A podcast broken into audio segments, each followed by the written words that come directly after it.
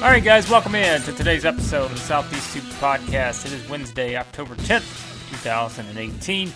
And uh, we're only a week away now from SEC Tip Off, which is the Media Day event, uh, which will take place on October the 17th. It will be in Birmingham this year. Uh, very excited to go there, talk to all these coaches, talk to the players. Um, all 14 head coaches will be there. Uh, two players from each school will be there as well. Um, so it's always a lot of fun, especially the past couple years. Uh, the audience has grown a little bit, and that's because uh, the reputation of SEC basketball, as we know, has grown to what it is now. And um, it's always a lot of fun, especially this time of year, uh, to talk to these guys and get some good stuff uh, as they've now started practice and as they get ready for their season openers here uh, in less than a month now. So Today's episode of the podcast is a special mailbag edition, and my initial plan uh, was to do one mailbag episode, but my goodness, you guys have sent in a ton of questions. Uh, I put it out on Twitter as always do on Tuesday night, and you guys have already sent a ton. So I'm going to split this into a couple episodes. Uh, so if you're someone who sent in a question, I don't address it in this one. Uh, it will be in the uh, the next mailbag episode, uh, so you can look forward to that. Uh, but let's go ahead and get started here and talk about some of these questions because there's some good variety here. Um, everyone does focus a lot on wanting to know who's going to make the NCAA tournament and all that, but there's some good variety with these questions. Uh, so let's go ahead and get started. Uh, the first batch of questions from at Jason Kessler 16 on Twitter. Uh, he's got a couple questions. The first one is How many teams do you think realistically have a shot to make the NCAA tournament from the SEC this season? I've said previously, I think there's nine teams I feel pretty good about uh, in terms of their ability to be in the NCAA tournament picture when we roll into February and into March. Um, and I think those teams, I really feel like I'd be surprised if any of those teams really dropped off uh, and weren't at least near the bubble or having opportunity to lock up a bid uh, once we get to, to that part of the season. Now, you could probably throw in a 10th team in there, and that's what we'll get into with some of these other questions. Uh, there's probably just some more unknowns with the other five teams um, right now, and so I think that's probably the biggest thing you look at. Uh, but nine teams at the moment, I feel like, are all capable of being in the bubble picture or beyond, and certainly you'll have you'll have teams I think this year uh, that wind up being you know possible one seed, two seed, three seed, four seed, you're going to see a lot more of those uh, SEC teams in those spots versus I think seeing them in the 8, 9, 10 range uh, this year. You've just got a lot of teams towards the top that are going to have a chance uh, to wind up in one of those top four seed lines. Um, if not, then really close to it, I think. So uh, I would say nine right now realistically have a shot to make the tournament, and that would probably be, you know, if I was going to bet on it, I would probably say that's the best bet at this point, uh, based on what we know from these these different teams. Um, so I would go nine right now. Uh, eight w- would not be a disappointing disappointment in my opinion, just because uh, even though it matches what they got in last year, I think this year you're going to have a lot more teams uh, that have the capability and the depth to go even further in the tournament rather than just being uh, teams that make the tournament. I think you have a lot more teams in the SEC this year that are capable of winning multiple games in the tournament. So there's a big difference there. Um, so that that's what I would go with uh, right now with where things stand. Uh, second question is: Is Ole Miss's veteran core of Breein Tyree, Bruce Stevens, and Terence Davis flying under the radar too much? Uh, and he notes that, that he thinks they are. Uh, I would say Ole Miss is a team that, that's kind of really growing on me. The more I look at them, the more I do my notes on them. Um, and I think until the season starts, you don't really know, especially when you have a new coaching staff. You, you don't ever really fully know how long it can take sometimes to maybe adjust to certain aspects, uh, to maybe a style of play or different aspects just within a program. Uh, but I, I'm very high on Kermit Davis. I think everyone knows that based on um, what I was able to see him do at Middle Tennessee and just kind of uh, the way he coaches, the way he builds a program. Uh, the SEC is, is certainly a tougher challenge, but and he knows, but you know he knows it's going to take some time. It's a process. They're they're not going to come out and win the SEC this year, uh, and you know it's probably going to be tough for them to win, to make the NCAA tournament. However, they know it's a process, and I think just putting that foundation in is going to be big for them this season. But they do have talent. I mean, they do have the guys you mentioned, and Tyree Stevens, Davis. Um, I think Blake Hinson's someone that's going to be fun to watch. Uh, Kermit Davis is very high on him, and they've just got so many new guys, and I think that's always the question with teams that have newcomers. And not to compare it specifically to Kentucky, but it's it's sort of in that you know you have so many new players that come in uh, on a year in and year out basis at Kentucky, we always ask about the chemistry and we, we ask about how certain guys are going to play play together and that type of stuff. And I think that's what you ask with an Ole Miss team that has so many new guys on the roster, has a new coaching staff. Uh, there's just more unknowns, probably uh, more than anything, just because we haven't really seen uh, the product that we're going to see on the floor this year for Ole Miss. So uh, that's why you'll probably see them pick lower um, in a lot of projections. Uh, than anything. But I think that they have talent, and as long as they uh, can be consistent on defense, which they struggled at uh, last year and in recent years, then if they can get better there, they've got the offensive firepower to keep up with some of these teams around the league. So. Next up is uh, from at Tide Hoops News on Twitter. Uh, does a great job there, Alabama wise. Uh, spreading a lot of information there on Twitter, and uh, he asks, you know there will be 10 or 11 teams battling for the 7 or 8 bids from the league. Uh, who are the 3 or 4 teams that you think won't be in contention? And that kind of follows up on what we just talked about, where, yeah, I mean, I think you feel pretty good about 9, maybe 10 teams right now saying, I see their rosters. I feel like they have a good chance uh, to put themselves in position to be an NCAA tournament team the three or four that we're, going to have the most questions about, and we just talked about Ole Miss. It's just because we don't have enough information in terms of what things are going to look like, how drastically they could look uh, different in certain areas of the game. I mentioned Arkansas.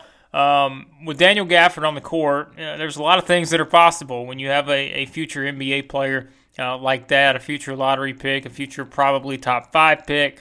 Uh, on the court, it's hard to completely say that Arkansas can't find their way into the NCAA tournament picture. It's just with all that youth, they're so young.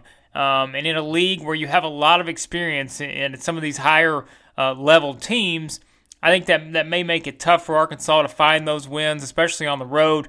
Uh, we know Bud Walton's always a tough place to play, and anyone that goes in there this year is going to find themselves uh, in a difficult battle, as always, even if this is a young team. But uh, I think Arkansas just has a lot of question marks because of that youth um, and losing the guys that they lost, that, that experience, that leadership, uh, and the scoring ability from some of those guys. Uh, so I would put them in there. Texas A&M's another team that we just don't really know enough about either because their playing style is going to change so much from what we've seen the last several years, uh, where Tyler Davis and Robert Williams are gone, so you're not playing through your big men now you're going to be playing through your guards and, and Gilder and Starks um, and the other guys that they have in there now. So I think it's probably just a wait and see mode on Texas A&M. It would be hard for me to put them in that surefire NCAA tournament picture uh, right now because we just don't kind of know exactly how that new style of play, the up tempo uh, type, is going to kind of work out for them immediately. Um, I think they'll they'll be able to play uh, around the Gilder and Starks to where I think they'll be able to succeed. But I think we just kind of have to take a wait and see approach on the Aggies because of what they lost from last year. Um, if you look around Georgia, I've talked about Georgia's potential sleeper team. I think that they could maybe be uh, one of the more surprising teams in the league, and I don't know if that necessarily means they're going to be in the NCAA tournament picture. But I do think they have some older guys there combined with with the new um, you know, the younger guys on the roster, that sophomore class that I continue to talk about. They have some good freshmen. Uh, and then you have Tom Crean, who brings in uh, a different philosophy and kind of how he wants to play. He may be able to get them kind of uh, speeding along a little bit quicker than people expect. Uh, but I think, just like with these other teams, it's wait and see because we don't know for sure on them. So you could probably throw South Carolina uh, in that mix as well. And those are the five teams that, that I would say you, you just don't really, you can't get a full grasp on because some of these teams have newcomers. Uh, some of these teams have, um, you know, new, new, coaching staff. So it's like you don't feel like that you can get a full uh, feel of what they're going to look like. And with South Carolina, I mean, they've got Chris Silva, who's going to be an SEC Player of the Year candidate. Um, it's just a matter of what's around him, and they bring in some new guards. Uh, they bring in some new pieces of the puzzle, and I think it's just a matter of seeing how everything fits together uh, once they, they step on the court. And for them, it's it's going to be about the offensive end of the floor. We know they're going to be tough. We know they're going to play hard defense. But you want to see that consistency on the offensive end of the floor, how they shoot the ball. If Chris Silva can stay on the floor, because if he gets in foul trouble, uh, that is going to present problems just like it did last year. So um, I think those five teams, I, am not necessarily saying you can rule out any of those teams from being in the NCAA tournament picture. It's just those are the five teams I have the biggest questions on as we go into the season. Um, and I think it's warranted because of what they lost from a year ago, what they bring in, and it really is just the, the, the unknowns. I think that's the biggest thing. When you look at teams going into a season, you how you compare them is what are the unknowns, and a lot of those teams that maybe we have ranked one through seven, one through eight in the SEC, you feel like the unknowns are kind of less than they are for some of these other teams. So I would say those five teams right now I would put in that picture of uh, let's wait and see kind of how things evolve throughout the non conference schedule. And then as they go into SEC play, uh, you could probably kind of reassess where they are in terms of having a chance to make the NCAA tournament. And the next question, we go from Alabama to Auburn, and it is from uh, at Brad Carver 25 on Twitter. He asks, How do you think an Auburn Duke matchup would play out if both advance to the second round of the Maui Invitational? Uh, that would be a lot of fun to see, and I think it's one where you probably look at the bracket and you kind of expect to see it. Uh, Auburn plays Xavier, uh, which is never a tough out. Travis Steele now the new head coach there. Uh, Duke plays San Diego State, uh, but I, I, think it would be a lot of fun, and I think there are some things that Auburn will do better than Duke. There are some things that Duke will do better than Auburn. Um, it's kind of look at it, and you know about Duke's freshman class, and you know all the guys – uh, that are on that team now, and what a talented group uh, that they do have uh, this year in that freshman class. Zion Williamson, of course, Cam Reddish, RJ Barrett, those guys are going to be very entertaining to watch this year, but they're young and they are freshmen, and I think that's where you look at Auburn, where they've kind of dealt with inexperience in the past. Uh, this year, Auburn's going to be a little more experienced, and you get the guys back like Wiley and Purifoy. Um, you know, you add Samir Doughty. Uh, you have the, the veteran, you know, now upperclassmen guys with, with Jared Harper, Bryce Brown, all those different pieces. So Auburn's got more experience, um, and you know, you know, you kind of look at the depth on each roster. You could argue that, that Auburn's a deeper team from top to bottom, uh, but like I said, that that tough uh, top part of Duke's roster, the freshman class, is going to be uh, very tough to handle. So I would love to see that matchup, and I really hope we get it uh, because that's going to tell us a lot about both teams, really. Uh, but it will tell us a lot about Auburn uh, that early in the season. And the Maui Invitational never disappoints. There's always uh, tremendous games there. So I hope we are watching Auburn and Duke when November rolls around. Next up, from he is changed his username to Vanderbilt's next AD, and that is our good friend at AU Goldfinger on Twitter. Um, and he has three questions, and all, as I would expect, they're all uh, very intriguing to think about. Um, so let's start off with who leads the league in scoring. Uh, that's a that's a fun question because we always kind of talk about the offensive firepower, especially going into this year. Um, you look at the leading returning scorers in terms of points per game. Uh, Tremont Waters averaged 15.9 points per game last year. Bryce Brown averaged 15.9 points per game. Jalen Hudson and Grant Williams were not very far behind. Both averaged 15, uh, 15.5 for Hudson, 15.2 for Williams. Uh, so all those guys are probably in the mix. Um, I think you could always find a player like on Kentucky, but I think this year where you could have so many guys kind of spread out scoring wise for Kentucky because of how deep they are. I think right now, uh, you look at it, you could you could point towards any of those guys, the returners. Um, Tremont Waters, I think, probably has a really good chance to be right there again, one or two uh, in the league in scoring, even with all the guys that LSU is going to add around him. Uh, I still think he's such a dynamic playmaker and a scorer. Teams are going to be preparing for him, but he's so hard to stop. Uh, Jalen Hudson has a really good shot. I think, to finish uh, atop the league in scoring just because of uh, his ability to score points in bunches. And we know he's going to get a lot of looks. He's going to be relied upon to be uh, their top shooter there for the Gators. They do have a really, really good backcourt. Uh, but I, they're going to rely on Hudson for a lot of points on a night in, night out basis. So I think he's got a really good shot. Grant Williams, the reigning SEC Player of the Year. Um, people know him. That they know that they have to stop him, but it's still going to be uh, very difficult to do. But I would probably lean towards uh, Waters or Hudson right now uh, as the possible ones, and that's not a knock on someone like Bryce Brown, just because Bryce Brown I think is going to have a terrific year. But when you get someone like Wiley back in the mix, um, you know points necessarily averages and that kind of thing can go down. Uh, so Auburn's just got a lot of options to work with. But I do think Waters or Hudson seem like really good bets right now. So I would.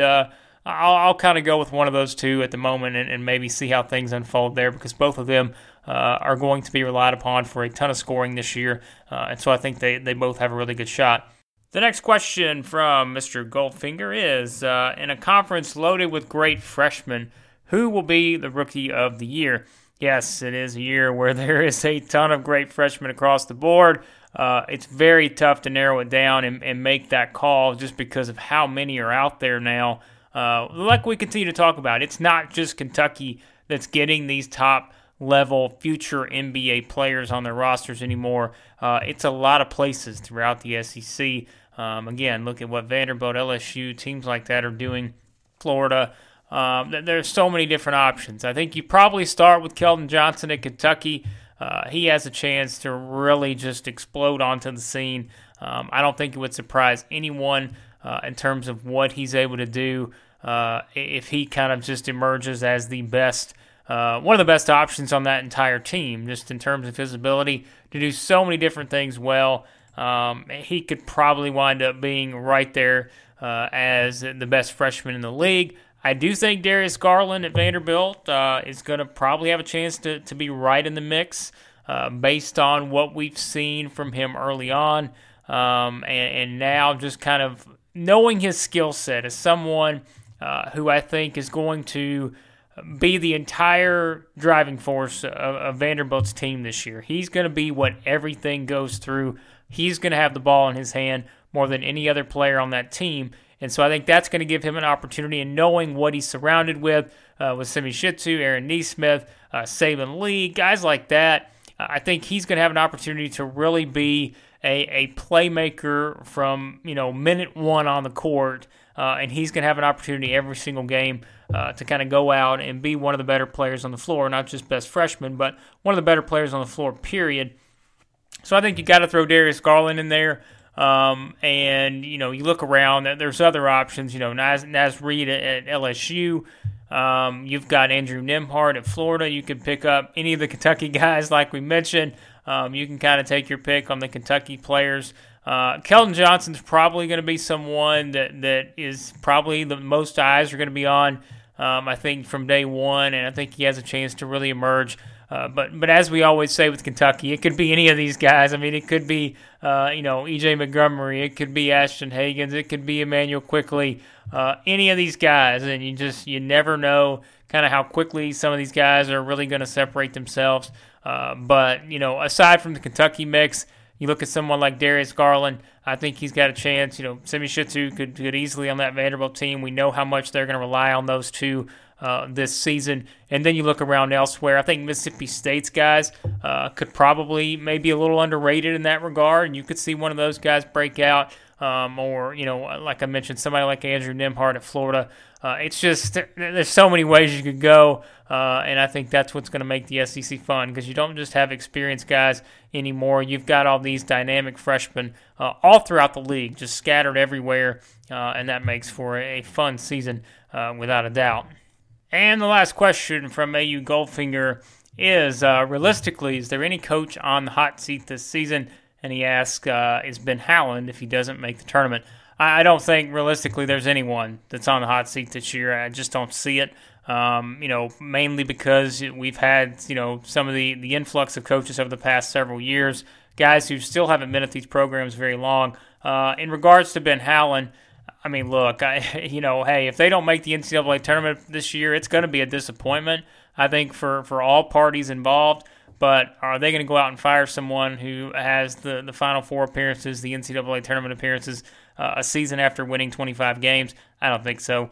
Um, so I don't know. Realistically, no one's on the hot seat this year. I, I think you look around at the entire picture. You've got new coaches now, as we know. Um, I just don't necessarily think anyone is on that hot seat uh, at the moment. I, you know, others may disagree with that. I just don't think there's anyone that you're looking at when the season starts and says, "Hey, there's a good chance that guy gets fired this year." I just don't see it happening. So we will wrap up uh, this mailbag episode with this question, and again, we'll save the other questions uh, for part two of the mailbag. Um, and the last one is going to come uh, from Twitter, of course, and it will come from at cc underscore t a m m a l e two two four one five. And his question is Is Tennessee a national championship contender? Uh, yes, Tennessee's a preseason top 10 team, in my opinion. Um, they're undoubtedly, when you think about everything they have coming back, getting all their top scorers back, um, a year more experience now, and going through everything that they went through last year uh, to go from not having many expectations when the season started uh, to continually handling those expectations as they won more and more games. You just never saw this team back down from anyone. They were always ready for the challenge. Um, and I think with everything they have coming back, it's hard not to look at Tennessee and say, I can see Tennessee beating, you know, Team A, Team B, Team C, whoever you want to throw in there. All the teams are going to be rated near the top in college basketball. Tennessee's going to be right there with them. Um, and I don't. I just don't think there, there's little doubt about that. That they have all the pieces you need uh, to be a team that goes very far in the NCAA tournament, as we saw last year. They have the pieces you need to win the SEC. Um, so it is. It's going to be a year where the expectations are completely different. I think that's the thing you look at with a team like Tennessee, the mindset. Um, knowing that you go from not having really hardly any pressure on you to now having a lot of pressure to follow up what you did a year ago. Uh, you win 26 games, you capture the share of the SEC regular season title. So now you go into this season, you're a preseason top 10 team. Uh, how does your mindset kind of change as you go into a year like this? Does it change? And I think that's the biggest thing you're probably looking at from a coaching standpoint is you want to make sure your guys still have that that toughness, that chip on their shoulder, that edge to them. Um, and I, I don't really expect Tennessee to not have any of that because they showed last year I thought they were one of the more mentally tough teams in the entire country. That toughness goes a long way, and I think as long as they keep that, uh, they're going to be right there. They're a possible Final Four contender, and they're going to have an opportunity uh, to win the SEC this year. So that'll wrap up uh, this episode of the Southeast Hoops podcast, and this is Mailbag Part 1. Part 2 will be coming up here uh, in a couple days, so be sure to look out for that. And continue to send in your questions on Twitter. You can find me at the Blake Lovell. Uh, we've had more come in actually since uh, this morning when I started recording this episode. So uh, more questions. Keep sending them on, on in, and we'll add them uh, to the next part of the mailbag uh, as the SEC season gets closer and closer. Uh, to start here, and again, Media Day coming up next week. We'll have a lot of audio, a lot of written stuff over on the site as well. So be sure you check in on all that. Uh, don't miss any of it. So subscribe to the podcast. Just go over to iTunes, search for Southeast Hoops. That way you can get all these episodes delivered to you as soon as they go up. Uh, and, and all the written stuff over at southeasthoops.com. Got a couple writers uh, ready to get started as well. So, and we will keep churning out uh, all the stuff you need to get you ready for the start of the 2018-19 college basketball season. So, uh, thanks as always for listening, and I will talk to you guys next time.